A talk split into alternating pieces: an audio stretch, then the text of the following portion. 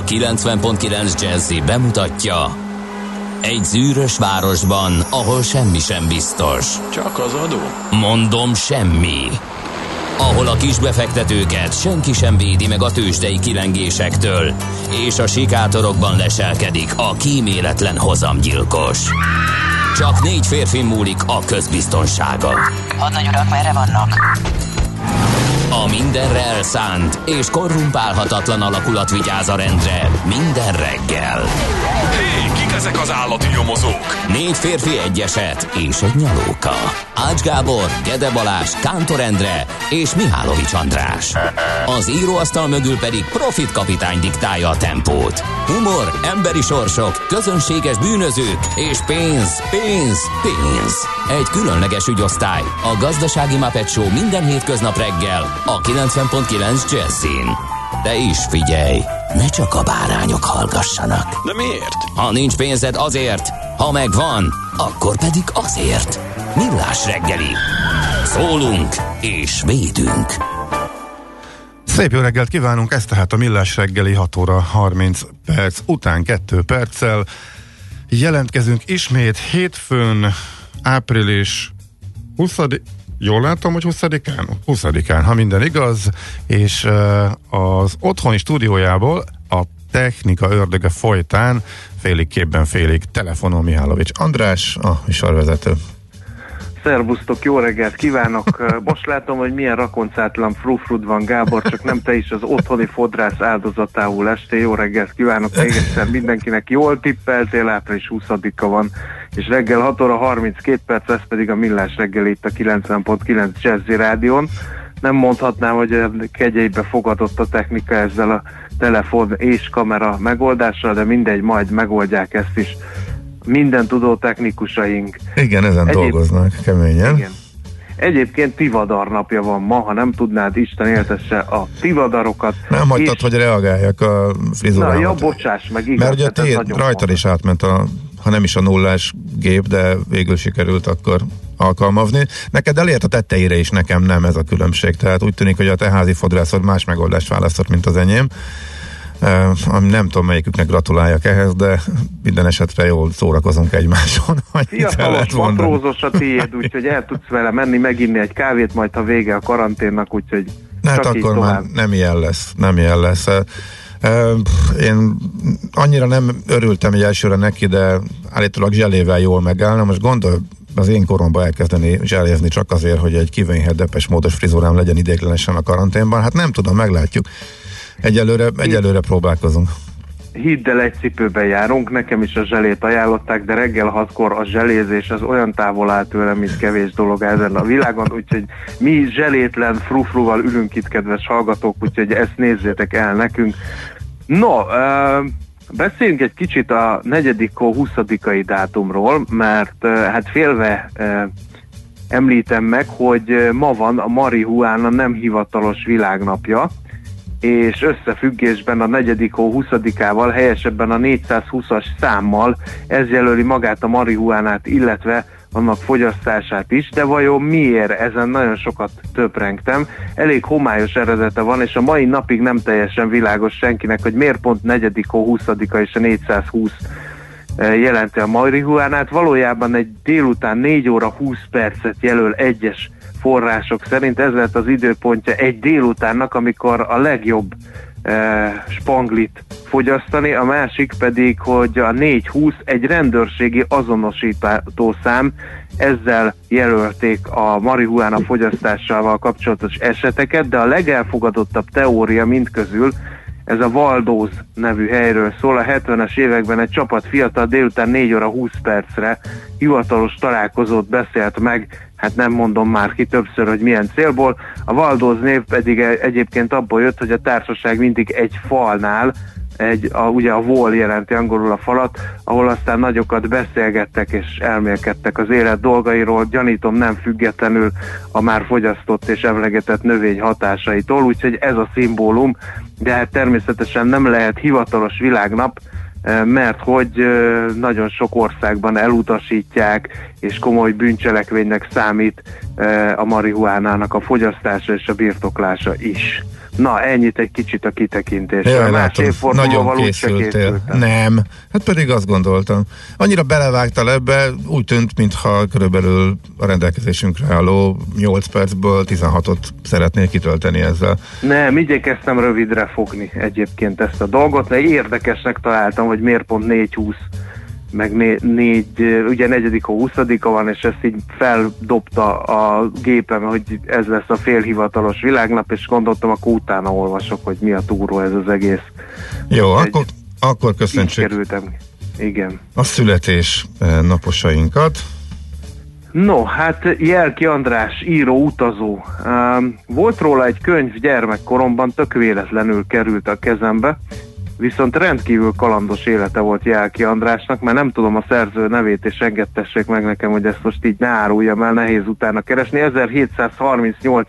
4. 20-án született a neves magyar utazó. Ahhoz képest, hogy micsoda kalandjai voltak, eh, ahhoz képest hát eh, viszonylag keveset emlegetjük, és viszonylag keveset beszélünk róla, kivéve a bajaiak, mert hogy állítólag onnan indult világjáró útjára Jelki András. Nekem mit, Aztán- kéne, nekem mit kellene csinálnom, hogy így kerüljek be a történelemkönyvekbe, hogy De a már benne 21. vagy, század jeles magyar, magyar utazója. te benne vagy Gábor, könyvet is írtál, blogot is vezetsz, ez nem még kevés. a világban. Hát. nem kevés, nem, Nem. kevés. A Nem. kortársak számára lehet, hogy az, de hidd el, hogy amit te csinálsz, ez egy korrajz. Én azt értem, de ez a szakma kiüresedett. Tehát ez az utazó, hogy ilyen címen bekerülhess a Wikipédiába, az véget ért valamikor a 18. század végén nekem úgy Hát igen, tűnik. mert Már jó, a már ilyen- 19. még benne van, de hát a 20. Igen, az már nem játszott. kell, meg ilyen gyalog körbe gyalogolni a sártekét, meg ilyeneket Aha. kell csinálni, és akkor akkor esetleg, esetleg bekerülhetsz. De még akkor sem biztos. Na, Tehát olyasmiket kéne csinálni, ami, amit még eddig ember soha nem, és minél nagyobbat szól, annál gyanítóbb. De akkor is inkább ilyen extrém sportolóként fognak emberek. jó, oké, de hát nem tudom, nekik elég volt elmenni távoli tájakra, eltölteni néhány hónapot, és rögtön ők lettek az utazók, nekem meg más helyem nincsen. Jó, hát én de hát nagyon ezt úgy mondod, vagyok. mint hogyha a világ legegyszerűbb dolga lett volna mondjuk elmenni Iránba a, a 18. század második felében. Én semmiért nem mondtam, mindent elismerésre méltó, csak én úgy önző módon szomorkodok ezen, hogy ez nekem már nem fog összejönni. Na jó, Hát ö, majd, ha esetleg a Marsra uh, indul az emberiség, esetleg, hogyha ott lennél a pionírok között, akkor biztos fennmaradna az annál leszekben nevet. Na jó. Ha Hát erre vágy. erről lemaradtam, nem tudom. Hát most már, Igen. de hát már, most már önmagában a kifejezés sem játszik. Most már mindenki digitális nomád, meg ez a menőzés most, hát ez még attól is távol állok. Úgyhogy, hát nem tudom. Igen. Ez a, ez a hajó elment, meg ez a vonat, meg ez a repülő, az összes nekem úgy látszik. Igen. Aztán 1893. április 20-án született Juan Miro, ha jól mondom a Juan, mert katalán származású festeművészről van szó, és a Miróval még elbajánok, de a Joan null írt Juannal már nem biztos. Azt gondolom, hogy a spanyolok nem értik a jét, de lehet, hogy majd mindjárt kijavítanak a hallgatók. Aztán eh, 1915-ben a kor egyik szépségideája Szelecki Zit, a magyar színésznő, filmszínésznő eh, is április 20-án született. Én tudod, mind gondolkodtam, mert megnéztem, hogy milyen képek maradtak fent róla, meg milyen filmek ábrázolják, hogy azt hogy értékel, hogy abban az időben a fényképeken és a filmeken is ilyen a szemek így ki voltak emelve a világítás technikai módszerrel, hogy még idé, igézőbb legyen, és még, még delejesebb tekintetű a szóban fölgó hölgy, de ezt, ezt, csak, ezt csak úgy vettem észre, hogy, hogy hölgyeknél csinálták, uraknál nem annyira. Hm. Nekem Tehát nem, egy ilyen nem sejtelmes megvilágításba került mindegyik. Aha. Fogalmam nincs. Na, ezt figyeltem meg. Na, akkor menjünk tovább. Sose vettem 1900 volna észre, úgyhogy jó, hogy mondtad. Igen. 1938. április 20-án született Tamási Eszter, magyar tévébemondó. Itt meg az jutott eszembe, hogy a tévébemondó, mint műfaj, hogy eltűnt, mint a sic, nem? Igen, igen. Most már nincs tévé. És emlékszem, hogy milyen türelmetlenül vártuk mondjuk az Onidn családot, ott ültünk a tévé előtt, és a tévé bemondók meg végigmondták az egész esti műsort szépen, lassan, szabatosan.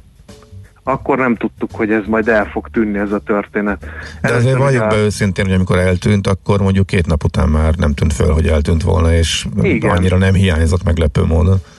Abszolút, abszolút.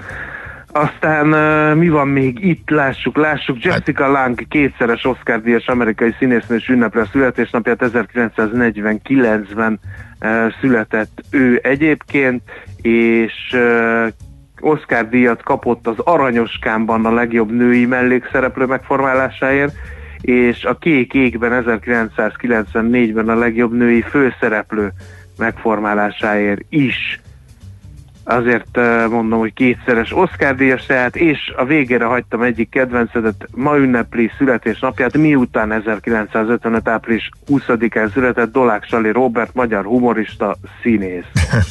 Honnan tudod, hogy az egyik kedvencem? Hát mert már sokat beszéltünk róla egyébként, és képzeld el, hogy hogy nagyon nehéz, én gondolkodtam, hogy az aranyköpés neki szentelem, de hát a, a bőség zavarával küzdöttem, úgyhogy úgyhogy nem őt választottam végül, meg... Ja, meg, azt hittem, hogy, hogy tőle küzdöttél a bőség zavarával. Hát De... azt mondom, igen. Ja, és, és azért nem őt választottad, mert túl sok volt tőle. Igen, igen, meg így nem, nem akartam így sen, semmiféle ö, olyan dolgot bele csempészni az adásba, amit így nem jól fogunk tudni prezentálni például. Aha, mert igen, nagyon ezt, nehéz, ezt ismerem. Uh-huh. Nagyon nehéz, mert, mert hogy mondjam, leírva látni nem ugyanolyan, mint, mint látni magát az embert, uh-huh. és azzal a, azzal a hanglejtéssel, meg azzal az előadásmóddal elővezetni ebben, az ő humoreszkeit. Ebben elég gyakran bele futunk, igen, igen, amikor választunk. Aha, teljesen jogos. Hát azért az elmúlt időszakban a legtöbbet még mindig egy elég rövidke előadása, monológia, társkeres. Az apró hirdetés? Az apró, igen, társkeresés témakörben előadott de hát Gábor az rádió, rádió, Nem rádióképtelen, de jó van. Érdekes, hogy nekem is ez jutott eszembe valami furcsa oknál fogva, de Mert... hát ez aranyköpésben nem lehet, úgyhogy rábízzuk a hallgatókra, hogy, hogy Dolák Sali Robert apró hirdetés beütik a népszerű videó megosztó csatornába, és uh, már uh, ezzel megemlékezhetnek a jeles műsor, vagy a jeles színművésznek és humoristának a Ez azért van szerintem, mert ezt úgy néhány évente körbejár, és újabb és újabb emberek fedezik fel, aki ez nem jutott el, és akkor nagyon megfut az ismerő, ismeretségi e, körökben, és aki ezt még nem jutott el, azokhoz is, és így, így lassan szerintem mindenkit elértet. Néhány, néhány évente fölbukkan és körbe megy, és mindenki döb, döbben, döbbenten meglepve tör ki elképesztő kacagásban a végén. Na jó, erről ennyit most többet úgy tudunk ebből idézni. Igen, na, jöjjön az első zene, mert még át kell lapoznunk az újságokat, meg még a tőzsdére is rá kell majd pillantanunk. thank you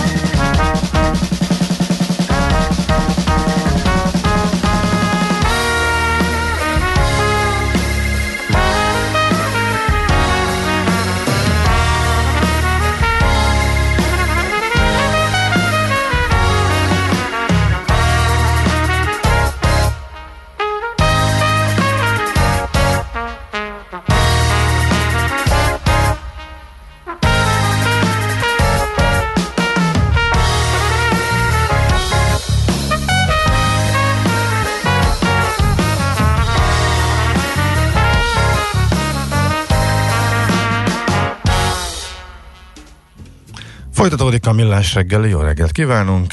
Ismét eh, lapszemlézünk majd mindjárt. Itt vagy András? Itt vagyok. Jó, oké, Köszönöm csak valamit a nyomkodtál. figyelmet és a hallgatókat is köszöntöm. Ismét 0 30 20 10 9 0 9 nem mondtuk eh, az SMS, WhatsApp és Viber elérhetőségeinket, és szerintem nem mutattalak be, úgyhogy a benti stúdióban Ács Gábor Mm. természetesen. Mármint az elején? Tényleg? Igen. El... Ó, igen, mert egyből valami másra koncentráltál. De én téged bemutattalak, azt mindenki tudja, hogy Mihálovics András a házi stúdiójában, hát tud, tud, tudós gladiátor úr, ha így kezdődik egy SMS, akkor azonnal vonza a tekintetemet. Azt mondja, hogy aki az ATP-t nem egy tenisztornának gondolja csupán, hanem az, Jézus már milyen hosszú szó. Hanem, Adenozin trifoszfát. honnan tudtad, mi ez? Igen, ez hogy jött Hát ide? ez, ö, ez ö, sejtbiológiában tanultuk, és a, a se, hogy tudnám nagyon egyszerűen megfogalmazni, azt hiszem, hogy a sejt energia termelésének egyik építőköve. Szóval, Elégedett vagy? igen, ö, Péter ismert téged, szóval így folytatódik a, az írása, hogy, hogy az a tudós gladiátor úr, aki az ATP-t nem egy tenisztornának gondolja csupán, hanem és átmentél a teszten, az bárhogy ejtheti a katalán festőnek a nevét, csak nehogy lespanyolozza. Ennyi volt, a, ennyi volt az észrevétel, köszönjük szépen. Az SMS és WhatsApp számot tehát elmondtuk. Gondolom Hitler születésnapjáról nem kellene nem megemlékezni. Akár Figyelj, lehetett volna, nem csak nagyon- a jó embereket szoktuk megemlíteni, Ez hanem az például egy ismerteket. nagyon, ez például egy nagyon érdekes kérdés. Ugye amikor én szembesültem vele szerkesztéskor, hogy mit csináljunk, Uh-huh. Én úgy voltam vele, hogy volt egy, egy pici dilemmám, hiszen mégiscsak egy történelmi személyiségről van szó, ha az egyik legrandább emberről is, aki élt ezen a, a sártekén, és most nem a, a fizikumára, meg a megjelenésére Értjük. gondolok, hanem a, hanem a tetteire, és ezen gondolkodtam, hogy vajon említés szintjén Mhm. meg beszéljünk-e róla, de aztán úgy voltam vele, hogy inkább felejtsük őt el, mert hát hogy is mondjam, csak vannak, akik valódi ünnepet csinálnak Igen. Ebből a születésnapból, és nem szeretnénk, hogyha ezzel is felhívnánk a figyelmét bárkinek arra, Mhm. mm. hogy ez az eset megesett. Jogunk van szelektálni, és ha van erre pár percünk, akkor inkább azokat emeljük ki, akik megérdemlik a figyelmet, ez teljesen e, jogos. Egy közlekedési info mindenképpen. E, jó reggelt, M3-ason befelé a 38-as kilométernél baleset és dugó van, illetve ugyancsak Fergából még azt is megemlítette, hogy Benny Hill halálának évfordulója is most van. Inkább a születésekre szoktunk koncentrálni, de azért egy kicsit meglepődtem, hogy Benny Hillt kifelejtetted. Így viszont. Nos, Hát ennek meg ez az oka, amit említettél. uh-huh. Igen, néha, néha. Szomorú dátum az igen. Igen, igen, igen. Na, akkor mit olvastál Nézzük, ma mit ír a reggel? sajtó. Kérlek szépen, én, eh, ami, ami leginkább ide kívánkozik a világgazdaság címlapján egy írás, írás, amelyiknek ez a címe, kínai felvásárlásoktól tartanak a világban. India is beállt azon országok sorába, amelyek jó szabályokkal igyekeznek megakadályozni, hogy külföldiek vásárolják meg a koronavírus járvány miatt meggyengült cégek olcsóvá vált részvényeit. Főleg a kínai befolyás növekedésétől tart a világ, hiszen az ázsiai ország lassan leszámol a vírussal, így lépéselőnybe került.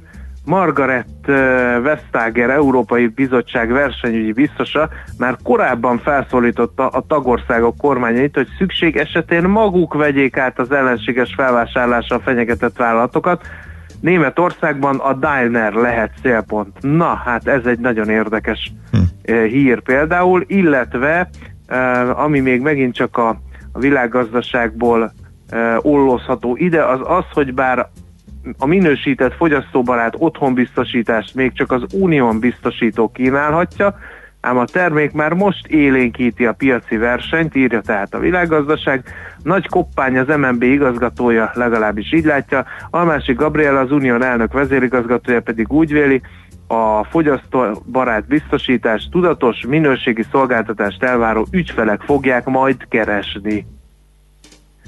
Uh-huh. Nálad mi van? Akit a maszkpiac érdekel, az a g7.hu vezetőjét um, olvassa el. Um, a boltosok 600%-os haszonnal próbáltak menekülni a, a csőd elől e, című írás. Én viszont hadd emeljek ki ismét egy tegnapit.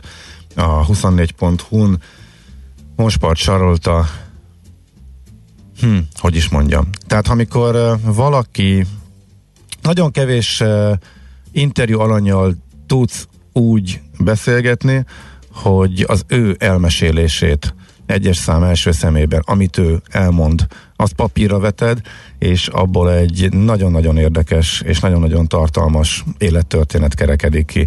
És boldog vagyok, hogy most pacsarolta, pont ilyen volt, és nagyon nagy örömmel olvastam. Nyilván nekem egy kicsit még személyesebb, mert ha csak felületesen, de őt is, illetve ismerem, illetve a történetből néhány tájfutó barátom is visszaköszön, de egyszerűen lebilincselő és lenyűgöző az egész életét, ahogy elmeséli, és olyan dolgok is bevillanak, amit az apróságok amögött, amit mindenki tud róla, hogy tájfutó világbajnok, az első nő, aki először futotta a maratont három óra alatt Európában, de ennek is például a története, hogy hogy volt, hogy nem is indulhatott volna nőként, hogy egy kamurajtszámot egy nem induló férfitől elkérve bujkálva, és a pálya elején többször is megpróbálták kirángatni, vagy kiszedni a versenybírók, majd amikor látták, hogy milyen jól megy, akkor ez átcsapott biztatásba, és ebből lett egy rekord.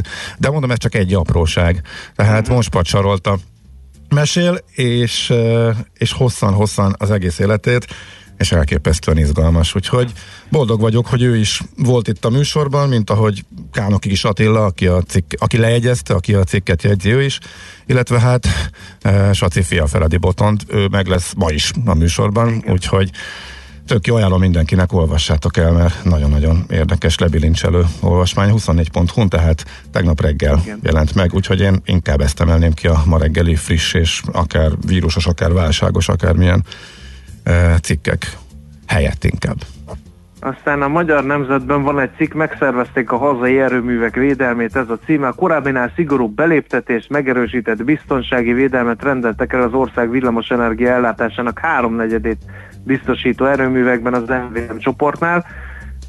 150 ezer védőeszközt szereztek be, szem- és légzésvédőket, készfertőtlenítőket az otthoni munkavégzésre átállt kollégákat pedig figyelem rugalmas munkaidővel, online pszichológiai tanácsadással és videós sportolási lehetőségekkel támogatja a vállalat írja a Magyar Nemzet. Már március elején meghozták az intézkedéseket, és minden évben teszteli, modellezi a lehetséges krízis helyzeteket az MVM, így most kialakult pandémiás állapotot gyorsan és hatékonyan tudták kezelni. Ezt Kóbor György nyilatkozta egyébként, ő az MVM ZRT elnök vezérigazgatója és jelentősen mérsékelték a paksi atomerőmű területén munkát végzők számát, és minden olyan feladatot, amely nem feltétlenül szükséges a biztonság fenntartásához, ezt is hozzátette.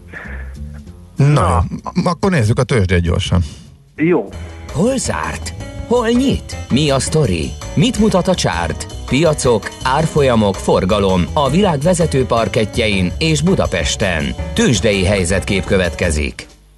A legutóbbi kereskedési napon, azaz pénteken a BUX 3%-ot erősödve végül 33.173 ponton zárt, a négy vezetőpapír mindegyik erősödött, az OTP példának okáért 5,6%-ot 8475 forintig, de jó napja volt kérem a Molnak is, 2076 forinton fejezte be a hetet, az 2,8%-os plusz, szerényebb emelkedéssel, de mégiscsak emelkedett a Telekom másfél százalékot erősödve 373 forinton zárt, a Richter 1,3 százalékot drágult 6430 forintig, és nézem, hogy kik voltak itt még nagy májerek. Itt van például eh, a Forage 2,1%-os plusza, az Appeninnek a 3,9%-os plusza, de voltak, akik a jó hangulat ellenére derekasat estek, Például itt van a cikk Pannonia 3,9%-os mínusza, és a Dunahausnak is volt egy 3,9%-os mínusza. Igaz, itt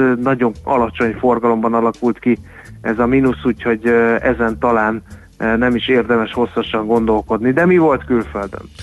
Külföldön ugyanaz volt, mint a korábbi napokban is, amit láthattunk számomra érthetetlen és megmagyarázhatatlan, de majd kiderül, hogy ez valóban indokolt-e, tehát a Wall Street folytatta az emelkedését, a rendkívül jó hangulat az kitartott, már amikor úgy tűnt, hogy egy enyhe plusszal beéri a piac, és napon belül inkább ilyen nagyon kicsi lecsorgás volt, persze a, koráb, a két és fél százalékos pluszból indulva, a végén még megrántották, és még tisztesebb nyereség jött össze, de most nem is mennék bele, a technológia most kicsit alul teljesített, mert például az Apple kapott egy minősítést eladásra a Goldman Sachs-tól, ez még egy érdekes hír volt, és a technológia alul teljesített, ennek ellenére én most tényleg nagyon kíváncsi voltam, hogy összességében ez most uh, tényleg Wall Street specifikus, mert nekem gyanús volt, hogy azért máshol nem ennyire jó hangulat. És igen, a tőzsde azt mondja, hogy uh, Amerika megúszza az egész vírusbalhét szinte semmivel, míg a világon máshol, főleg Európában ennek nagyon nagy gazdasági következményei lehetnek. Nézzünk rá, mert tényleg nagyon tanulságos nagyon érdekes. Nem tudom megmagyarázni, de a számok magukért beszélnek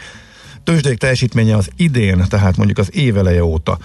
Uh, Oké, okay, hogy nagyjából Amerikában hát, március elején kezdtek megijedni, vagy március, nem, március közepén végén kezdtek megijedni Európában március elején, amikor Olaszországban átjött a vírus és tömeges fertőzések voltak, de ettől függetlenül vagy ennek ellenére izgalmas. Szóval a Nasdaq, kezdjük azzal, mert az már a múlt héten is kiemelésre került, egészen egyszerűen 3% mínuszban van, magyarul semmit, tehát ez, ez a nulla kategória, nincs vírus, nincs válság, nincs semmi probléma a technológiai cégek házatáján, miközben a, a, ugyanazok az elemzők, akik ezt normálisnak tartják, néhányan azt elismerik, hogy nagyon súlyos recesszió lesz, de úgy tűnik, illetve az, a várakozása a tőzsdének ezek szerint, hogy nullával, semmivel, vagy akár sokan még teljes sikerrel, tehát még jót is tesz nekik a koronavírus járvány okozta válság. Az S&P az mínusz 11 ra jött föl, ugye mínusz 30 környékéből, tehát az elmúlt egy hónapban 25% pluszban van az S&P, tehát pont azóta, hogy kiderült, hogy Amerikát is elért, eléri a vírus, és ott is a várakozásoknál sokkal nagyobb pusztítást okoz, már mint emberéletekben, meg az emberek egészség állapotában, pont ebben az egy hónapban, tehát az elmúlt négy hétben 25% emelkedés a Wall Street-en, amire azt mondják, hogy előtte jobban megijedtek és az abból a több mint 30%-ba jött tehát vissza tehát csak 10%-ot, bő 10%-ot esett az S&P. Miközben a DAX mínusz 20, Európában, német piacon mínusz 20, a FUCI mínusz 23, a francia mínusz 25, eh, az osztrák mínusz 30, a magyar is mínusz 28, az egyik legrosszabb Európában, ha a Buxot nézzük, de hát egy, itt egy OTP túlsúlyos a, a Bux, az OTP-nek a nagy zuhanása, az ezt, ezt befolyásolja, illetve módosítja, illetve emiatt ilyen súlyos a magyar indexé nyakába kapta a bankadót is, illetve nagyon érintetnek vélik a befektetők és egész Európában ez a 25% jellemző, tehát nagyon-nagyon durván szétvált idén is, egyébként az elmúlt időszakban is, a fölfelében is Amerika felülteljesített, de nem ilyen durván eltérő mértékben, úgyhogy most a piac azt mondja, hogy Amerikát szinte meg sem érinti. A válság, Európa pedig nagyon súlyosan bele fog fulladni. Érdekes, én csodálkoznék, hogyha így lenne, de látunk majd, hogy a, nem is egyszer, hogy a tőzsde jól jelezte előre az eseményeket, úgyhogy Erről most ennyit. Tőzsdei helyzetkép hangzott el a Millás reggeliben. Na mondjad, parancsolj, hallasz? Jó, hallak, igen. Elgondolkodtál a tőzsdén ezek szerint. Kicsit beleméláztam az általad vázolt tőzsdei folyamatokba, megpróbálom megfejteni, hogy vajon miért nem működik a hangom, de mindegy, majd valamit kitalálunk így a zene alatt, úgyhogy szerintem adjuk át a terepet a hírolvasó lányoknak. Te tudod, ki lesz ma? Én tőled gondoltam megkérdezni, te vagy a kapcsolattartó.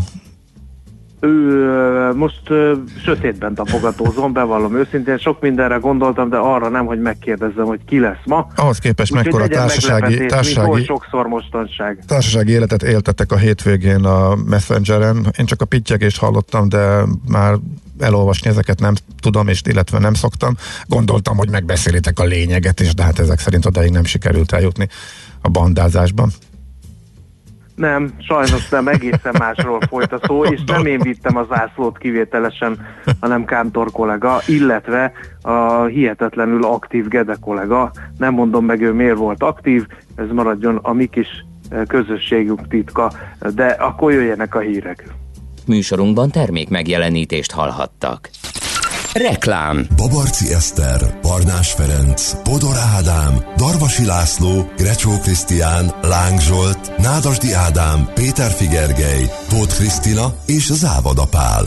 Segítsen eldönteni, hogy melyikük kapja 2020-ban a Libri Irodalmi Közönségdíjat, és nyerje meg a 10 döntős műből álló 100 könyvcsomag egyikét. Libri Irodalmi Díjak. Büszkék vagyunk kortársainkra. Reklámot hallottak. Hírek a 90.9 Jazzin. A világ nagy része már enyhít a koronavírus járvány miatti szigoron.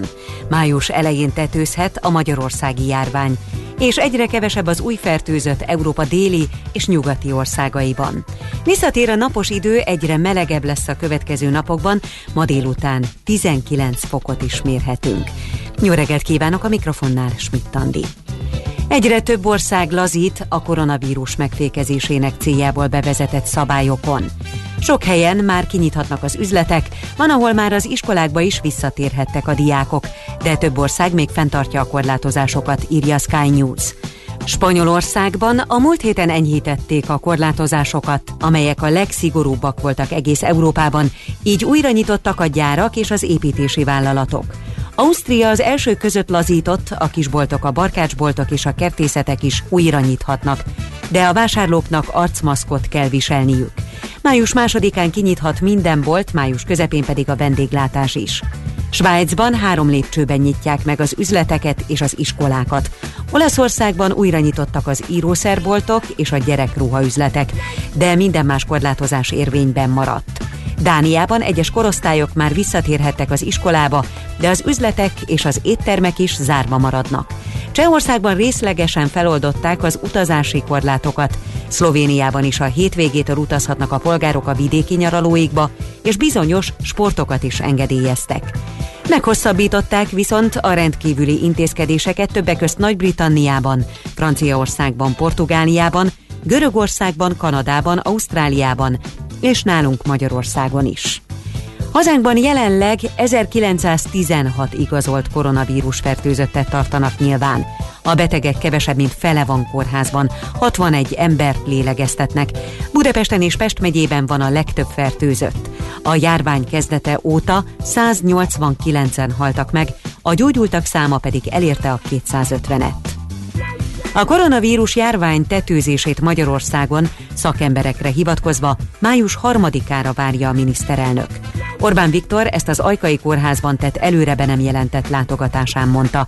A kormányfő a Facebook oldalán közzétett videójában úgy vélte, addigra meg lesz az országban az az 5000 lélegeztetőgép, ami már nagyjából biztonságos, de ez a szám eléri majd a 8000-et, ami pedig elég lesz, akármi történik, tette hozzá Orbán Viktor.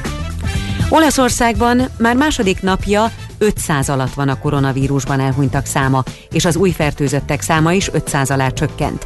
Előző nap még több mint 800 fertőzöttet diagnosztizáltak. Franciaországban a kórházakban és az idős otthonokban is kevesebben haltak meg, mint az előző napon. Nagy-Britanniából és Spanyolországból is jó hírek érkeztek, egyre kevesebb az új beteg. Ma a Volvo és a Volkswagen is megindítja a termelést több európai üzemében. A Volkswagenhez tartozó Skoda április 27-ére halasztotta a munka elkezdését. A múlt héten egyre több európai autógyár közölte, hogy újraindítja a termelést. A győri Audiban a részleges termelés már el is indult, de a járműgyárban a munka az elképzelések szerint a hét második felében indul újra fokozatosan. Házi karanténból adott koncertet a Rolling Stones, Elton John, Lady Gaga és még számos világsztár. A szombat esti gálát az interneten lehetett követni világszerte. A sztárfellépők előadásai között tudósok, politikusok és közszereplők is megszólaltak. A jótékonysági akcióban 127 millió dollárnyi, átszámítva több mint 41 milliárd forintnyi adomány gyűlt össze a koronavírus járvány elleni védekezésre. És végül az időjárásról. Ma derült, vagy gyengén felhős idő lesz, esni sehol sem fog. Az északkeleti szél viszont sokfelé megerősödik. Délután 14 és 19 fok közé melegszik a levegő, és a folytatásban is napos, egyre melegebb időre számíthatunk. A hírszerkesztőt Schmidt-Tandit hallották. Friss hírek legközelebb, fél óra múlva. Budapest legfrissebb közlekedési hírei a 90.9 Jazzin a City Taxi Dispécsejétől. Jó reggelt kívánok a kedves hallgatóknak! Egyelőre jó tempóban lehet haladni minden irányban, a városon belül és a bevezető utakon is, torlódás nem várható. Lezárták a 11. kerületben a Bercsényi utcát, a Karinti Frigyes út és a Lágymányosi utca között gázvezetéképítés miatt. A 15. kerületben a Bánkút utcában kifelé a Szerencs utcánál sávlezárásra számíthatnak, mert jelzőlámpát építenek. A forgalmat a villamos sínekre terelik. Zuglóban a Gundel Károly úton pedig csatornaépítés miatt várható sávlezárás. Balesetmentes utat kívánok Önöknek! A hírek után már is folytatódik a millás reggeli, itt a 90.9 jazz Következő műsorunkban termék megjelenítést hallhatnak. Of sugar, she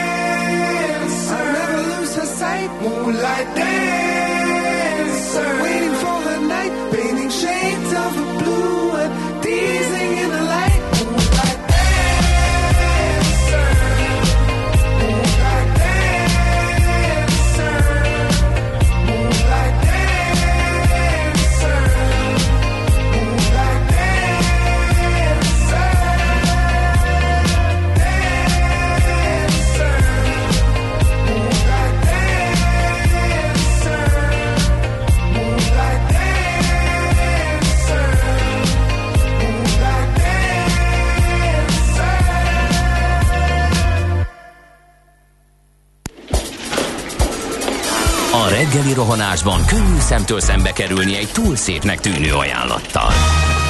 Az eredmény krétával körberajzolt tetemes összeg. A tethelyen a gazdasági helyszínelők, a ravasz, az agy és két füles csésze és fejvállalakzat. A lehetetlen küldetés megfejteni a Fibonacci kódot. A jutalom egy bögre rossz kávé és egy olyan hozamgörbe, amilyet még Alonso Mosley sem látott. Millás reggeli, a 90.9 Jazzy Rádió gazdasági mapetsója. Vigyázat! Van rá engedélyünk! Folytatódik a villás reggeli továbbra is, és kíváncsian várom, hogy András hall engem, egy kicsit visszhangos lettem, de ezek szerint te hallasz most így? Én hallak téged, de nagyon visszhangosan bevallom őszintén, és azt sem tudom, hogy te hallasz engem, úgyhogy kezd egy magyar honvédségi gyakorlatra hasonlítani, amikor az volt a feladat, hogy üzemeltesse az R107-es rádió készüléket, már jól láttuk egymást, és szabad füllel hallottuk is egymást, de nem hallottuk, hogy a berendezés bármiféle életet mutatott volna. Na, most akkor itt, Itt vagy. Itt vagy, és a vízhangon megdolgozom. Hú, de nagyon jó. Neked nincsen vízhangod, te fogsz beszélgetni. Nagyon jó, oké. Budapest, Budapest, te csodás! Hírek, információk, érdekességek, események Budapestről és környékéről. Közlekedjünk pandémia idején. Fontos kérdés, sokakat érintő probléma ráadásul, és ezügyben volt egy, hát hogy is mondjam, egy konferencia, egy online konferencia, amely ezeket az úgynevezett jó gyakorlatokat igyekezett csokorba szedni. Az egyik résztvevője, szervezője ennek a konferenciának Ekés András, mobilitási szakértő, a Mobilissimus Kft. ügyvezetője. Jó reggelt kívánunk! Jó reggelt kívánok, sziasztok! Hát vegyük sorra ezeket a jó gyakorlatokat járvány idejére. Hogyan lehet védekezni azoknak, akik tömegközlekedési eszközöket vesznek igénybe, hogyan lehet minimalizálni az érintkezést? Odaugranék vissza, hogy valóban tartottunk egy ilyen online konferenciát körülbelül másfél héttel ezelőtt. Az volt a cél, hogy egy már megszokott rendezvénysorozat keretében, de ezúttal online módon megpróbáljuk összeszervezni a közösségi közlekedésben érintett szolgáltatókat, szervezőket, megrendelőket, egyéb érdeklődőket, nem csak Magyarországról, hanem volt néhány külföldi meghívottunk is, és körbejártuk azt előtte egy ilyen nemzetközi áttekintéssel együtt, hogy hogyan is változtak meg az utazási szokások, és a különböző közlekedési cégek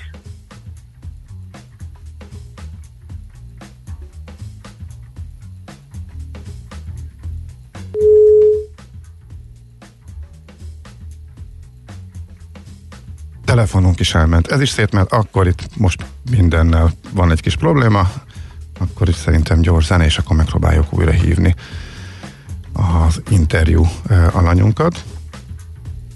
Hogy egy pár pillanat türelmet szeretnénk kérni csak a hallgatóktól.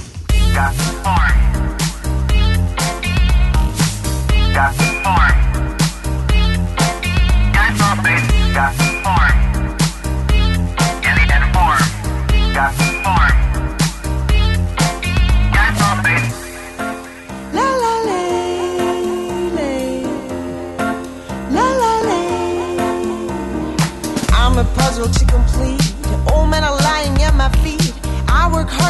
so neat, so tell me something really sweet. My little doggy in my hands, I sure have the hottest bands. I am telling my white lie to keep around the coolest guys. Can you get the point at last? Loving me is such a blast. Can you get the way I am? Learning fast cause you're my man. Wanna make it to your heart, getting closer to your soul. That would be so cool. Cause baby, baby,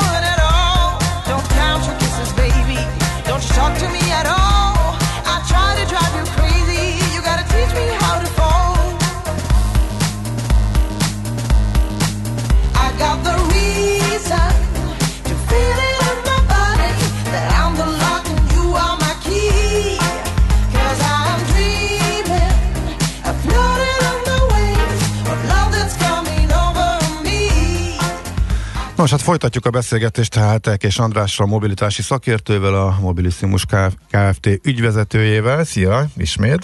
Ja, jó reggelt! Igen, és akkor az lenne, az lenne a fő kérdés, hogy uh, mik a tapasztalatok, mi volt ezen a konferencián, amint te is uh, előadtál, tehát hogyan uh, kezelik Európában a közlekedés, a tömegközlekedés uh, a pandémia idején, szóval onnantól folytassuk, ahol nagyjából tartottunk.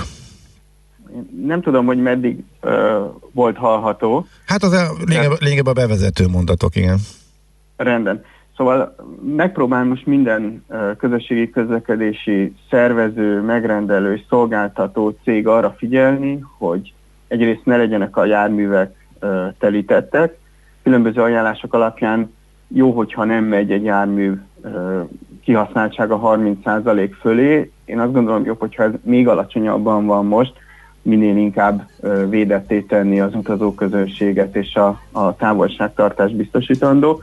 Különböző cégek Európában különbözőképpen reagálnak. Egyrészt próbálják a kínálatot valamilyen módon pozícionálni, arra reagálva, hogy akár 70-90%-ot elvesztettek most az utazóközönségből az egyes cégek, nyilván a töredékével szabad csak csökkenteni a szolgáltatást.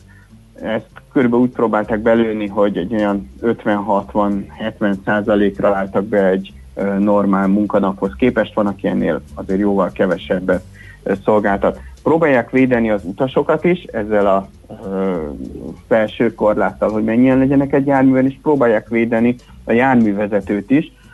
A legtöbb városban azt csinálták, hogy kordonnal vagy akár fóliázással próbálják a járművezetőt elválasztani az utastértől. Ez egy nagyon fontos szempont, ugye hiszen akár napi 8-10 órát abban a légtérben dolgozik a járművezető. Ezt a kötött pályás eszközöknél, tehát a villamosoknál jóval könnyebb bevezetni, autóbuszoknál nagyon sok város azért olyan járműveket szerzett be, amelyeknél nincs igazán elválasztva az utastértől a járművezető, tehát nyitottak vagy félig nyitottak a vezetőfülkék folyamatosan fertőtlenítik a járműveket. Hallottunk olyan példákat, ahol mondjuk minden egyes kör végén az autóbuszokat fertőtlenítik, fertőtlenítik. Van, ahol ezt mondjuk naponta egyszer, kétszer vagy háromszor teszik. A, megszüntették az első ajtós felszállást gyakorlatilag mindenhol, sőt, ugye az első ajtó most már nem is lehet felszállni. Egyébként ez azt jelenti, hogy nagyjából ingyenesen is tették, mert hogy a legtöbb helyen azért a gépjárművezető felelősség ellenőrizni a jegyek érvényességét, meg egy csomó helyen ők adják el a jegyeket, hogy akkor ebből az is következik, hogy vagy nem foglalkoznak vele, vagy mondjuk szemet hunynak e fölött, hogy valaki fizet, vagy nem fizet, vagy mondjuk azért próbálják ellenőrizni. Ez a közvetlen Máshogy. kontaktus mindenképpen megszűnt, tehát jegyet járművezetőtől gyakorlatilag szerintem most sehol nem lehet vásárolni, uh-huh. viszont uh, elég sok helyen megjelent ez az átmeneti mobiljegyes megoldás, hogy telefonnal lehet vásárolni. Szóval, hogy hallottuk, az ellenőrzés nem szűnt meg, de jóval inkább preventív jellegű lett, tehát hogyha felszállnak az ellenőrök, akkor akkor első körben nem büntetnek, hanem figyelmeztetnek. Így ez most mindenkinek egy mintanélküli, teljesen új helyzet az életében, tehát próbál rá úgy reagálni, akár a közösségi közlekedést használja, akár ő maga biztosítja a közösségi közlekedést, uh-huh. hogy most ez egy teljesen új tanulási folyamatot jelent, és nem gondolom, hogy egymás vegzálásáról kéne, hogy szóljon. Aha. A, a, tehát nem, nem lett ingyenes, de szerintem mindenkiben sokkal több tolerancia van. Uh-huh.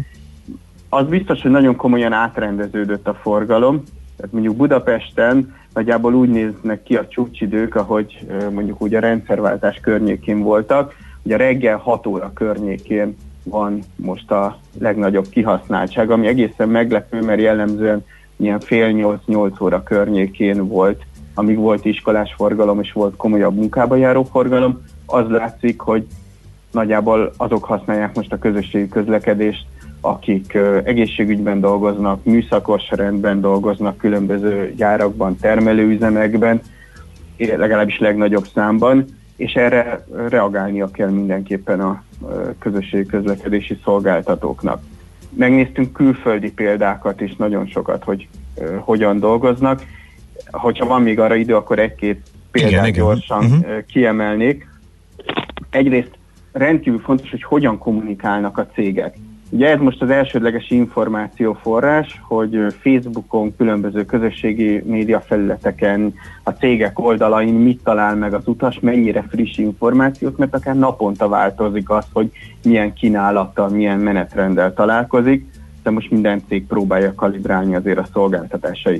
De hogy kiemelném mondjuk a, a Wiener Linient, a bécsi közösségi közlekedési céget, amelyik azon kívül, hogy minden információt nagyon napra készen tesz föl, rendkívül humorosan próbál ebben az időszakban is akár közelíteni, és olyan, olyan kiadványokat, olyan képeket tesz föl az oldalára, amelyek legalább egy picit a mosolygásra készítik Aha. ilyenkor is a használókat akkor ö, Prá- ö, Párizsban is, Madridban is, és több más városban is elindultak olyan egészségügyi buszos szolgáltatások, amelyek céljáratként mondjuk metróállomásoktól a nagyobb egészségügyi intézményekbe szállítják teljesen ingyen és elkülönítetten az egészségügyi dolgozókat. Én azt gondolom, hogy ennek Budapesten is nagyon komolyan helye lenne, és tudtommal el is kezdődött egy ilyen tervezés, vagy elindultak olyan igényvezérelt járatok kisebb városokban, amelyek most tényleg néhány utas esetén is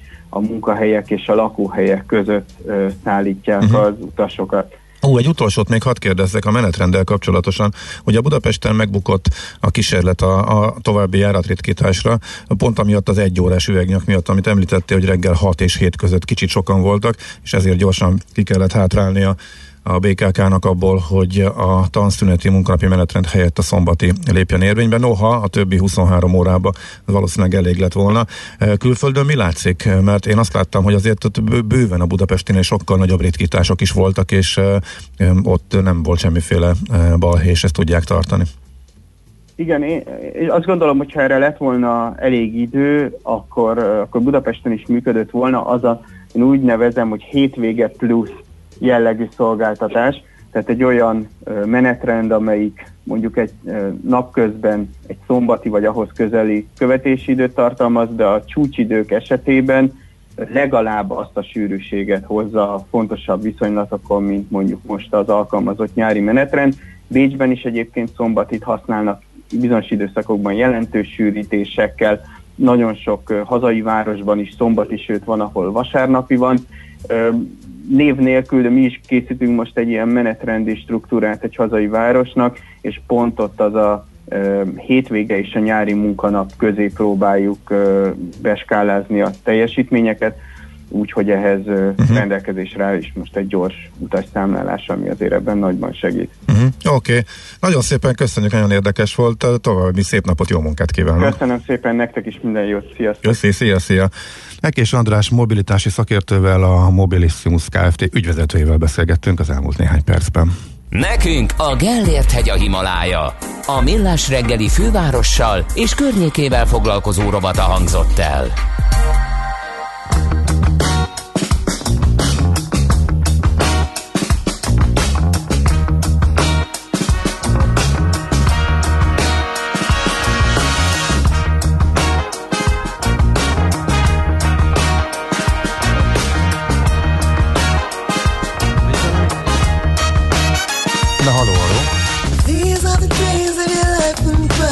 megint próbáljuk. Megint. Na, scope. Szóval miután a én gépemen bejöttél, és abból próbáltuk ugye átvezetni, de az volt visszhangos. Itt van a benti bejövőgépen a Gebart, de még nem tudjuk, hogy, hogy mi. A fiúk próbálkoznak, addig viszont csak azt tudjuk csinálni, hogy kiveszünk, mert egy telefonon van, és akkor én addig tudom egyedül, de közben maradj, és akkor próbálkozunk, jó?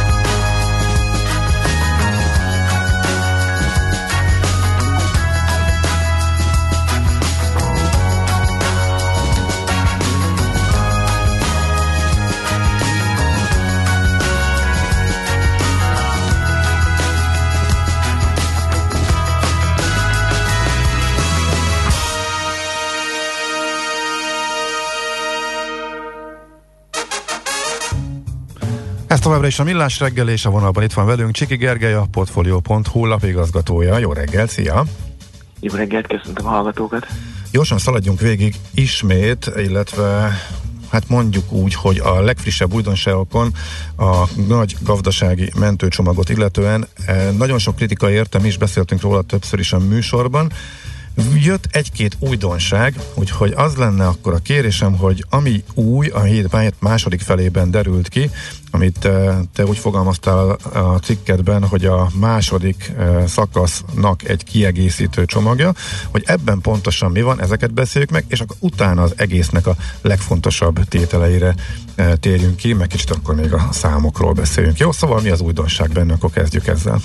Igen, ez a mi értelmezésünk, hogy a második szakasznak a második felvonását láthattuk múlt héten, amit Varga Mihály és Gulyás Gerge- Gergely részben bejelentett. Itt apró könnyítéseket, adókönnyítéseket találunk és fedezünk fel a vállalkozások számára, és egy nagyobb régi elemet, ugye a, a szocó július 1 való csökkentését is berakta ebbe a kormány, és a, ennek a 200 milliárdos legújabb csomagnak, adókönnyítési csomagnak a kormány számítás szerint, ha 160 milliárd forint, az, az a régi elem a, a, a legnagyobb tétele, tehát az eldöntött, már eldöntött szocó csökkentés 15,5%-ra, Hát érdemi plusz stimulustól vagy gazdasági élénkítésről ebben az esetben sem beszélhetünk, miközben ez a legnagyobb, a legfontosabb eleme ennek a múlt héten bejelentett eh, intézkedés csomagnak, de ez nem újdonság a kormány korábban is ö, tett úgy, mint hogyha a régi intézkedéseket el akarja adni újra. Gondoljunk itt csak a már ö, eldöntött ö, egészségügyi ágazatban a béremelésre, mint szintén 80 milliárd forint belakott legutóbb a, a csomagba.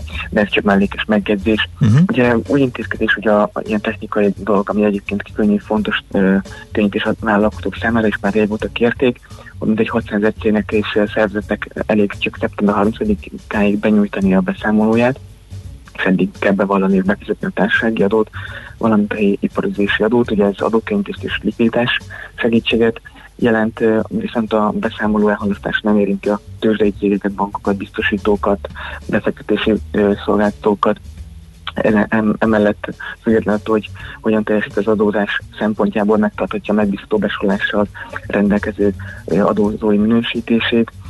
A munkavállalókat segíti, hogy aki most fizetés nélkül van szabadságon, azoknak május 1-től a munkáltatója fizeti meg az egészségügyi hozzájárulás, ö, egészségügyi szolgáltási járulékot, ami havi 7000 7000 forint körül van valamint bármilyen adómérséklését kérhetik a, a vállalkozások, ha az a járvány helyzet miatt a járvány helyzettel függ össze, össze, hogy ezt nem tudják fizetni, uh-huh. egy 5 millió forintig.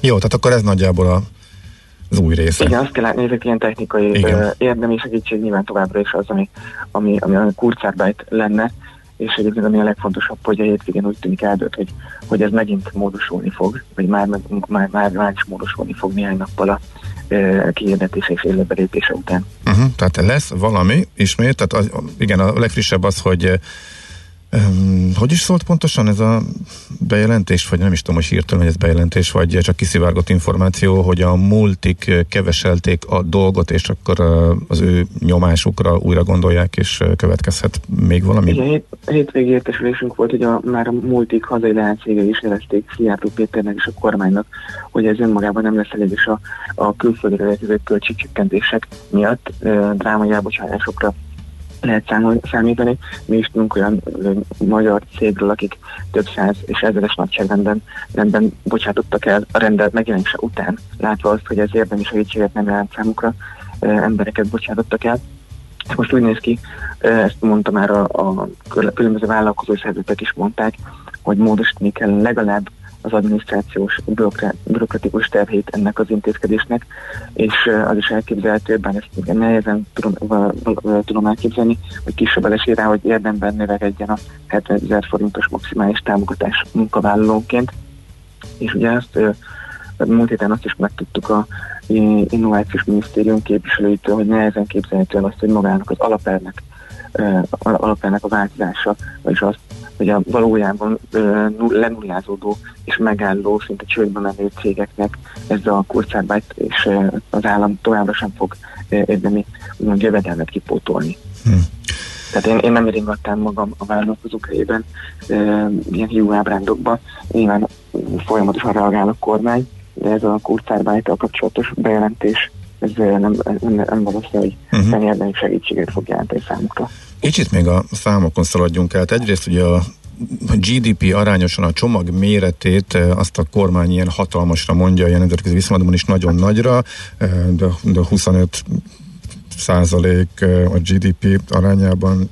Ugyanakkor azt is eh, lehet hallani, hogy ha csak azt nézzük, hogy mondjuk a költségvetés mennyivel eh, száll be, és mennyit pénzt tesz bele az állam az egészbe, az meg a világon a legalacsonyabb. Eh, Lehet, lehet-e mind a kettő igaz, illetve hogy a 25 lehet-e úgy számolni, hogy az összes, hitel, összes hitelkeretet és garanciát sok évre vonatkoztatva beleszámoljuk egy egy évre vet- vetített eh, GDP arányos adatba. Szóval hogy néznek ki ezek a számok most egész pontosan? Így rendesen összevetve mekkora a magyar csomag eh, nemzetközi összevetésben körülbelül? Igen, nagyon, nagyon jól mondtad, hogy mindenkinek, szinte mindenkinek lehet, lehet ebben igaza, mert az is lehet, hogy ez tényleg 18%-a a GDP-nek, olyan intézkedéseket, ha olyan intézkedéseket is beleszámolunk, amiket még el sem döntött a kormány a részletei nem is ismertek, de valójában ez, hogyha mögöttes költségvetés élénkítést nézzük, hogy ez mekkora plusz élénkítés jelent a gazdaságnak, az, akkor csak a, ami a fedezet, az a két külön adó, ami 90 milliárd forint, tehát érdemi plusz fiskális élénkítést, ahogy az elején is mondtam, nincs a csomagban, magában 90-100 milliárd forintra tehető, mert a nagy része a költségvetés, a költségvetést érintő intézkedéseknek az mind átcsoportosítás, főleg ugye a minisztériumokat érintő átcsoportosítás 900 milliárd forintban, valamint a Nemzeti Foglalkoztatási Alapnak a 400 milliárd forintos ö, keretösszegét tette bele még a kormány a gazdaságvédelmi alap fedezete mögé, és a, a minisztériumi átcsoportosítások pedig nyilván ott, ott, ott konkrét programokról kell majd elvenni. Az EPM-et például 300 milliárd forintban ért, ér, ér, érinti, az MI minisztériumát 80 milliárd forintban érinti, ezek, ezek hiányozni fognak máshonnan. Nyilván most mindent a gazdaságvédelmébe rendelnek alá, és a járvány elleni védekezésnek, de ezek az eredeti költségvetési elképzelésekből hiányozni fognak, ezt látni kell. Uh-huh. Oké, okay. hát nagyon szépen köszönjük. Várjuk a további híreket, és akkor fogunk még ezekről beszélgetni, hogyha bővül a csomag mindenképpen. Rendben. Szép napot, jó munkát! Viszont, sziasztok! Köszi, szia, szia! Csiki Gergelyel a Portfolio.hu lapigazgatójával beszélgettünk az elmúlt néhány percben, most a rövid hírek következnek, utána pedig a heti kitekintő rovatunkkal térünk vissza. Műsorunkban termék megjelenítést hallhattak. Dave Kaz, korunk egyik legnevesebb amerikai szakszofonosa, minden szombaton 10 és dél között várja a 90.9 Jazzy hallgatóit. Hi, this is saxophonist Dave Kaz. Enjoy all the stars and the legends. New hits and evergreens of the smooth jazz scene every Saturday from 10 a.m. on 90.9 Jazzy. The Dave Kaz Radio Show will bring them all to you. Dave Show tehát szombatonként délelőtt 10 órától itt a 90.9 Jazzin. Rövid hírek a 90.9 Jazzin. Magyarország még a koronavírus járvány felszálló ágában van, jelentette ki az országos tisztifőorvos. Müller Cecília azt mondta, nincs oka kétségbe esni annak, akit megfertőz a vírus, mivel változatlanul igaz, hogy az érintettek 80%-a nagyon enyhe tünetekkel esik át a betegségen. Közölte továbbra is elsősorban az idős, krónikus betegségben szenvedő emberekre jelenti a legnagyobb veszélyt a vírus. Közben a mai legfrissebb adatok szerint újabb 68 embernél mutatták ki a koronavírus fertőzést, így 1984 főre nőtt hazánkban a beazonosított fertőzöttek száma. 10 idős krónikus beteg hunyt el, és ezzel 199 főre emelkedett a koronavírus hazai áldozatainak száma. 267-en már gyógyultan távoztak a kórházból. 811 koronavírusos beteget ápolnak kórházban, 60-an vannak lélegeztetőgépen. A magyar gazdaság 3%-os visszaesésére számít a pénzügyminiszter. Marga Mihály a Kossuth Rádióban azt mondta, most a munkahelyek védelme a legfontosabb, hozzátette, hogy az eddig bejelentett gazdaságvédelmi akcióterv rövidesen újabb pontokkal bővül.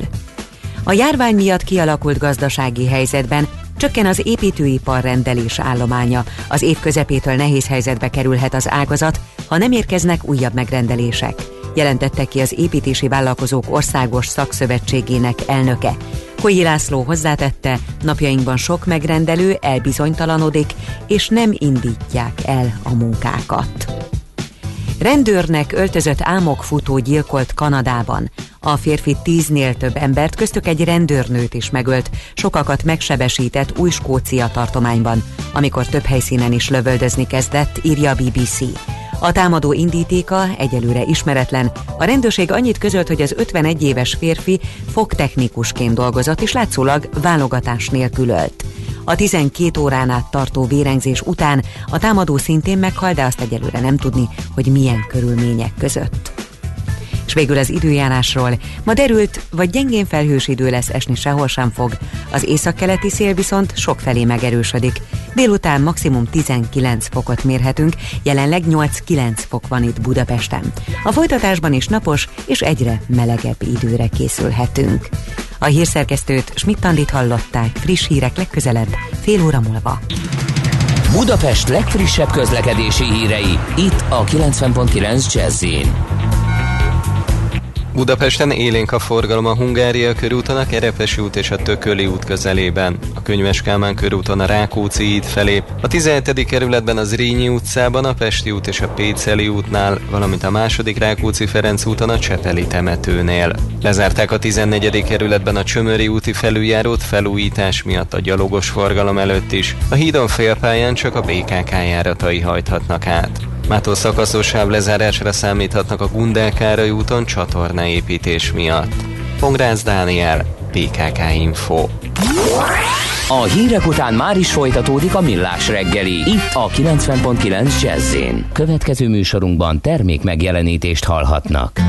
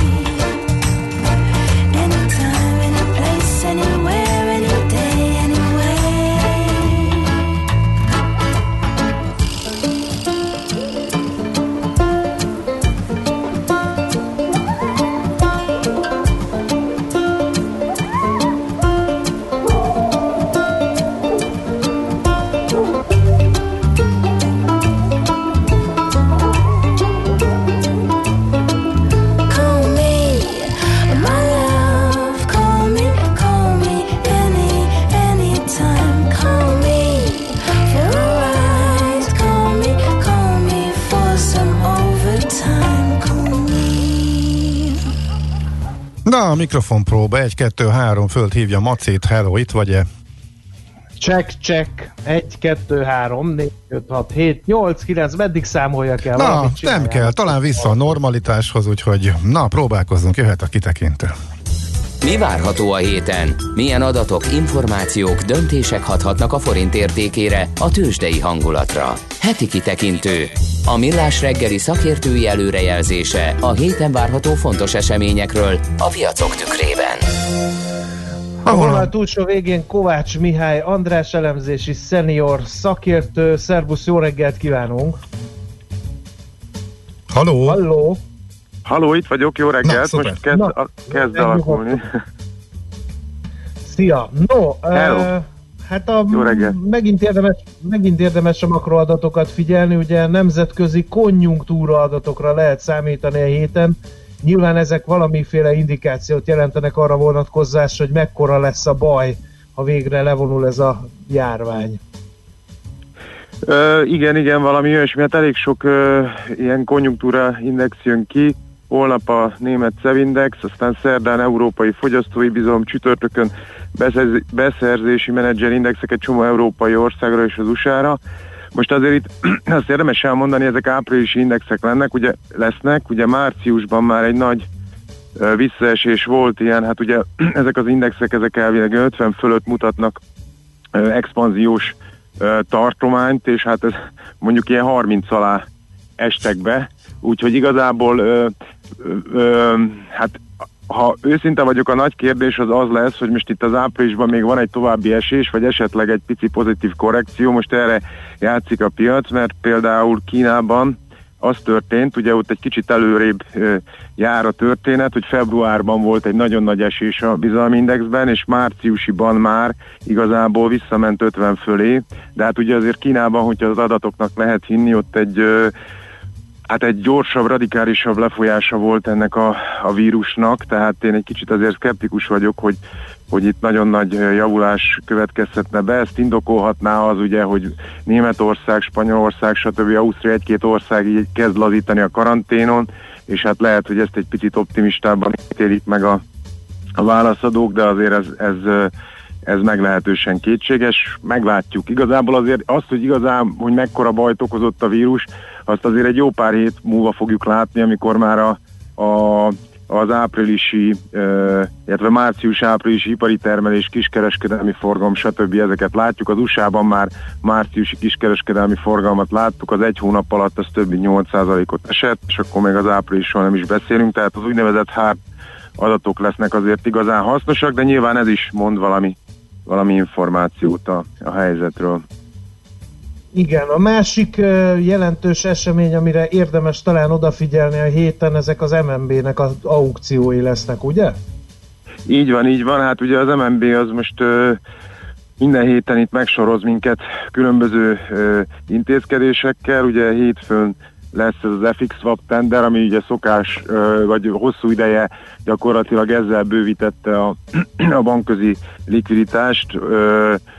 Úgy, hogy, hogy, hogy ő forintot adott és devizát kapott a bankoktól, aztán kiderült, hogy azért a mostani helyzetben ezek a kondíciók azért lehet, hogy túl lazák, és ugye el, el kellene kezdeni egy kicsit alakítani a, az eszköztárat, illetve bocsánat, előtte még ugye bejelentett, amikor márciusi kamatdöntő ülésén bejelentette ezeket a, ezeket a ö, alapkamaton hosszú távú 3-5 éves fedezett hiteleket, ugye ez lesz szerdán, ezzel igazából a, a hosszú ö, hozamokat, az állampapír hozamokat próbálja alacsonyan tartani, ezzel megint csak likviditást ad a, a bankrendszernek, viszont egy olyan két hete bejelentette a betéti tenderét, amivel viszont ugye a rövid végén kiszívja a likviditást, hogy a forint ellen ne lehessen olyan ö, olcsón spekulálni, és hát igazából e- olyan értelemben ez eddig működött, hogy gyakorlatilag miután fölállt egy olyan két hete a most egyelőre teljesnek tekinthető eszköztára, akkor a a rövid hozamok azok emelkedtek, tehát a, az egészen rövidek ilyen alapkamat közelében három hónapon egy százalék fölé, és de a hosszú hozamok viszont lejjebb jöttek, ugye amivel azt próbálja elérni, hogy az államháztartás finanszírozása, illetve a, általában a gazdaság finanszírozása az olcsó maradjon, és hát a forint is erősödött, ugye ilyen 366-ról, most ilyen 350-t ö, nyalogatjuk ö, felülről az elmúlt időszakban. Úgy tűnik, hogy, hogy most ez egyre működik. Hát nyilván, nyilván azért meglátjuk, sok mindentől függ, hogy például milyen adatok jönnek, milyen lesz az államháztartás helyzete, milyen lesz a nemzetközi hangulat. Mikor várhatók az első igazi hard adatok, úgymond, hogy amikből már láthatjuk, hogy mennyire mély a válság, így az első időszak után, tehát márciusban mekkorát ugrott a trambolinról a világgazdaság, vagy a magyar? Hát ugye igazából Amerikára már kijött kiskereskedelmi forgalom és ipari termelés is, de én azért azt mond, és a, hát gyakorlatilag a, a, a, az Európára pedig szerintem a jövő héten fog több adat kijönni, szerintem Magyarországra is. De azért itt a, ugye a március az még meglehetősen ellentmondásos lesz, mert ha csak a kiskereskedelmi forgalomra gondolunk, akkor ugye itt voltak ezek a pánik ö, vásárlások, ami miatt például a Ugye hát több ilyen felmérés volt, hogy, hogy ilyen 50%-okkal is nőhetett a költése a lakosságnak. Tehát a kisker az akár nagyon erős is lehet, ö, míg az ipar nyilván az, az biztos, hogy gyenge lesz, de ott például Magyarországon, meg, meg, meg sok környékbeli országban csak a március utolsó hetét érintették a lezárások. Tehát én csak azt akarom mondani, hogy az, az igazi, hogy milyen, a, mi, milyen rossz lett a, a, a, a helyzet, azt igazából majd májusban fogjuk látni az áprilisi adatok alapján, tehát meglehetősen nagy késéssel, de vannak azért számítások különbözőek, és azért azok azt mutatják, hogy egy ilyen karantén ö, alatt levő gazdaságban az ugye gyakorlatilag az ilyen, ilyen 65-70 százalékon működik, tehát minden hónap az olyan 3-3,5 százalékkal csökkenti a GDP-t. És nyilván ez függ a karantén részleteitől, de Igen, van ahol, van, ahol mondjuk az ipari termelés egy részét is leállították Olaszország, Spanyolország, de ez mondjuk az extrémitás, ugye ez a, ami viszonylag kevés helyen történt, ugye? Hát igen, de, de ugye ez eh, egy dolog, hogy leállították, a másik meg, hogy, hogy tehát, hogy Leállt, mert nem volt leáll- termelési igen, lánc, igen, igen. tehát ugye a magyar, magyar esetben is az történt, hogy gyakorlatilag ezek a nagy autóipari multik, ezek mind leálltak. Most a jó hír az, hogy április végére gyakorlatilag mindegyik egy ilyen 60-70 százalékon úgy tűnik a bejelentések alapján újra kezd, de egyébként gyakorlatilag március végétől április végéig nálunk is ezek, amik az ipari termelés nagyon jelentős részét kitevő autóipari multik sem működtek egyáltalán. Most ezt így nagyon nehéz megmondani, hogy mi működött, tehát nyilván műk- működött több élelmiszeripari cég, de azt gondolom, hogy az iparnak is azért egy, egy hónapot mindenképpen nagyon nagyon odavágott ez a történet. Tehát az április az az ipari termelésben is nagyon gyenge lesz. Úgyhogy igazából ezt szerintem a közgazdászok is így tanulgatják, hogy hogy, hogy mi lesz olyan értelemben, hogy azok az eszközök, meg modellek, amik ugye azért egy ilyen kisebb környezetbe nézett elmozdulásokat mutatnak, hogy, hogy, hogy azok most hogy fognak teljesíteni. Tehát ezeknél a bizalmi indexeknél is ugye azt megszoktuk, hogy extrém esetben mondjuk beesik ilyen 40 köré, vagy nem tudom én, de az is nagyon ritkán volt, egyébként mondjuk 45 és 55 között pirinszkázik az idő nagy részébe, abból így meg lehet becsülni, hogy akkor ahhoz milyen ö, gazdasági aktivitás vagy GDP növekedés tartozik, azért azt, hogy ugyanaz a eszköz megmondja, hogyha 30 alá beesik, tehát az, egy kicsit, kicsit más történet. Tehát ilyen, De már mióta, de már mióta tanulják a közgazdászok, már ugye a 2008-as válság kezelése is ugye nem volt szokványos, úgyhogy lassan szerintem nem tanulgatni kell, hanem teljesen újraírni a közgazdaság tankönyveket, tehát még cseppet sincs vége ennek az egésznek, úgyhogy nem lehet tudni, hogy az utolsó fejezetekben mi kerülne bele. Hát igen, ennek, ennek, ennek azt gondolom, nem is lesz vége, ha csak arra gondolunk, hogy most mindenki, ugye, vagy nagyon sokan arról beszélnek, hogy itt azonnal mindenkit meg kell menteni, és minél nagyobb ugye, hiányokat kell csinálni, amit a jegybankoknak kell megvenni. Azért ez nem biztos, hogy minden országnak sikerül, pontosan ahogy említetted, ha visszagondolunk a 2008-9-es válságra, ahol meg pont a finanszírozás volt a probléma finanszírozást találni, tehát nem, nem, nem egyszerű a helyzet, itt, itt mi is közgazdászok is csapongunk, hogy, hogy, hogy melyik újunkat harapjuk igazából, mert hát nyilván társadalmilag meg egy teljesen jogos igény, hogy minél több gazdasági szereplőn az állam segítsen, de az aztán, hogy melyik állami az, amit megengedhet, tehát ez majd utólag fog kiderülni megint csak, hogy a piacok kit hogyan értékelnek. Oké, nagyon szépen köszönjük, szép napot, jó munkát kívánunk ismét. Nektek is, sziasztok mindenkinek! szia. Mindent, hello. Kovács Mihály András, az OTP Bank elemzési szenior szakértőjével beszélgettünk arról, hogy milyen adatok jönnek a héten, milyen makroadatok, amelyekből esetleg már jobban tisztában láthatunk a válság mélységét illetően. Heti kitekintő rovatunk hangzott el. Mire érdemes odafigyelni a héten? Mi elmondjuk.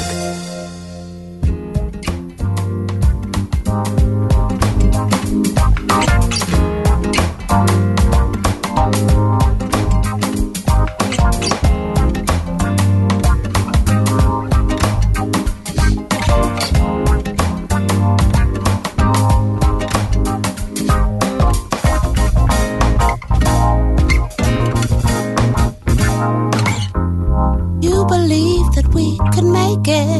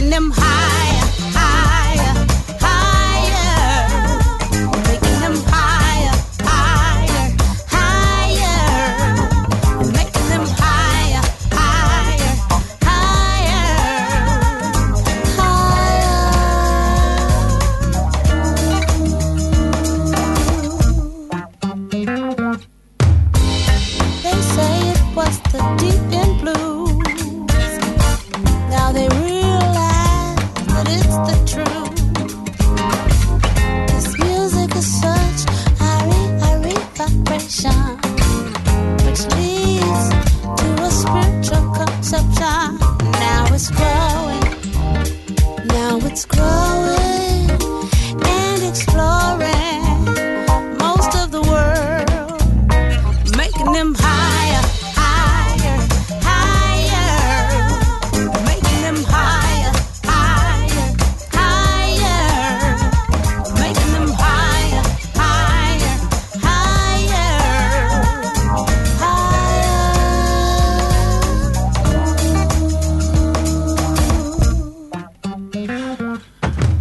Mindjárt jönnek a hírek, eh, gyors eh, SMS-ek. Hát az üzeneteknek a döntő többsége fölhívja a figyelmet eh, arra, hogy élvezik a hallgatók, hogyha a zene alatt is hallhatnak minket, amikor mi nem tudunk róla, de András közben fölhívta a figyelmet, hogy ilyenkor lehet veszélyes olyan dolgokat kimondani, amit mondjuk nem feltétlenül az éterbe szeretnénk pumpálni, hogy tőled idézzek ismételten. Remélhetőleg itt a kisebb káosz eh, az most eh, megoldódott, illetve hát, hogy a káosz az nem tud megoldódni, abból mondjuk kimászni lehet, vagy megszüntetni, remélhetőleg a közvetítés eh, kicsit más közvetítő csatornán keresztül de folytatódik, és a hang is van, és András is látható, úgyhogy talán sikerült ezen túllendülni. Köszönjük szépen a vicces Igen, észrevételeket. Továbbra is itt vagy. A legfontosabb közlekedési információ pedig 5 hónap alatt háromszor lopták el a hűtőrácsot a Ford Focusomról Dunakeszin éjszakánként. Köszönjük szépen. Hát lehet, hogy egy szenvedélyes hűtőrács gyűjtő van Dunakeszin, nem tudom mit csinál ugyan vele, lehet, hogy ezzel dekorálja, díszíti ki a lakását, nem tudni. Igen, ezt, hogy valahogy nem tudjuk megfejteni. Én azért egy héten át nagyon mérges voltam, amikor a Honda emblémát lopták el a Hondámról annak idején, hogy azt kigyűjti, és minek, vagy Azt hogyan. Rapperek gyűjtik, ilyen nagy uh, biciklilánccal a nyakukba akasztják, és azzal mondják, hogy jó, jó. Abban nincs Honda. Szerintem ők... Hát japán rapperek. Ja, ja. Más emblémák rémlettek, és kicsit nagyobban, mint amit az enyémről sikerült meglovasítani, de igazad lehet. Nos, ez tehát a millás reggeli várunk szeretettel mindenkit, remélhetőleg most már vissza a normális eh, kerékvágásba, és kicsit kevesebb eh, csapkodással, kapkodással, úgyhogy jön adóvilág rovatunk, de előtte Schmidt Andi és a hírek.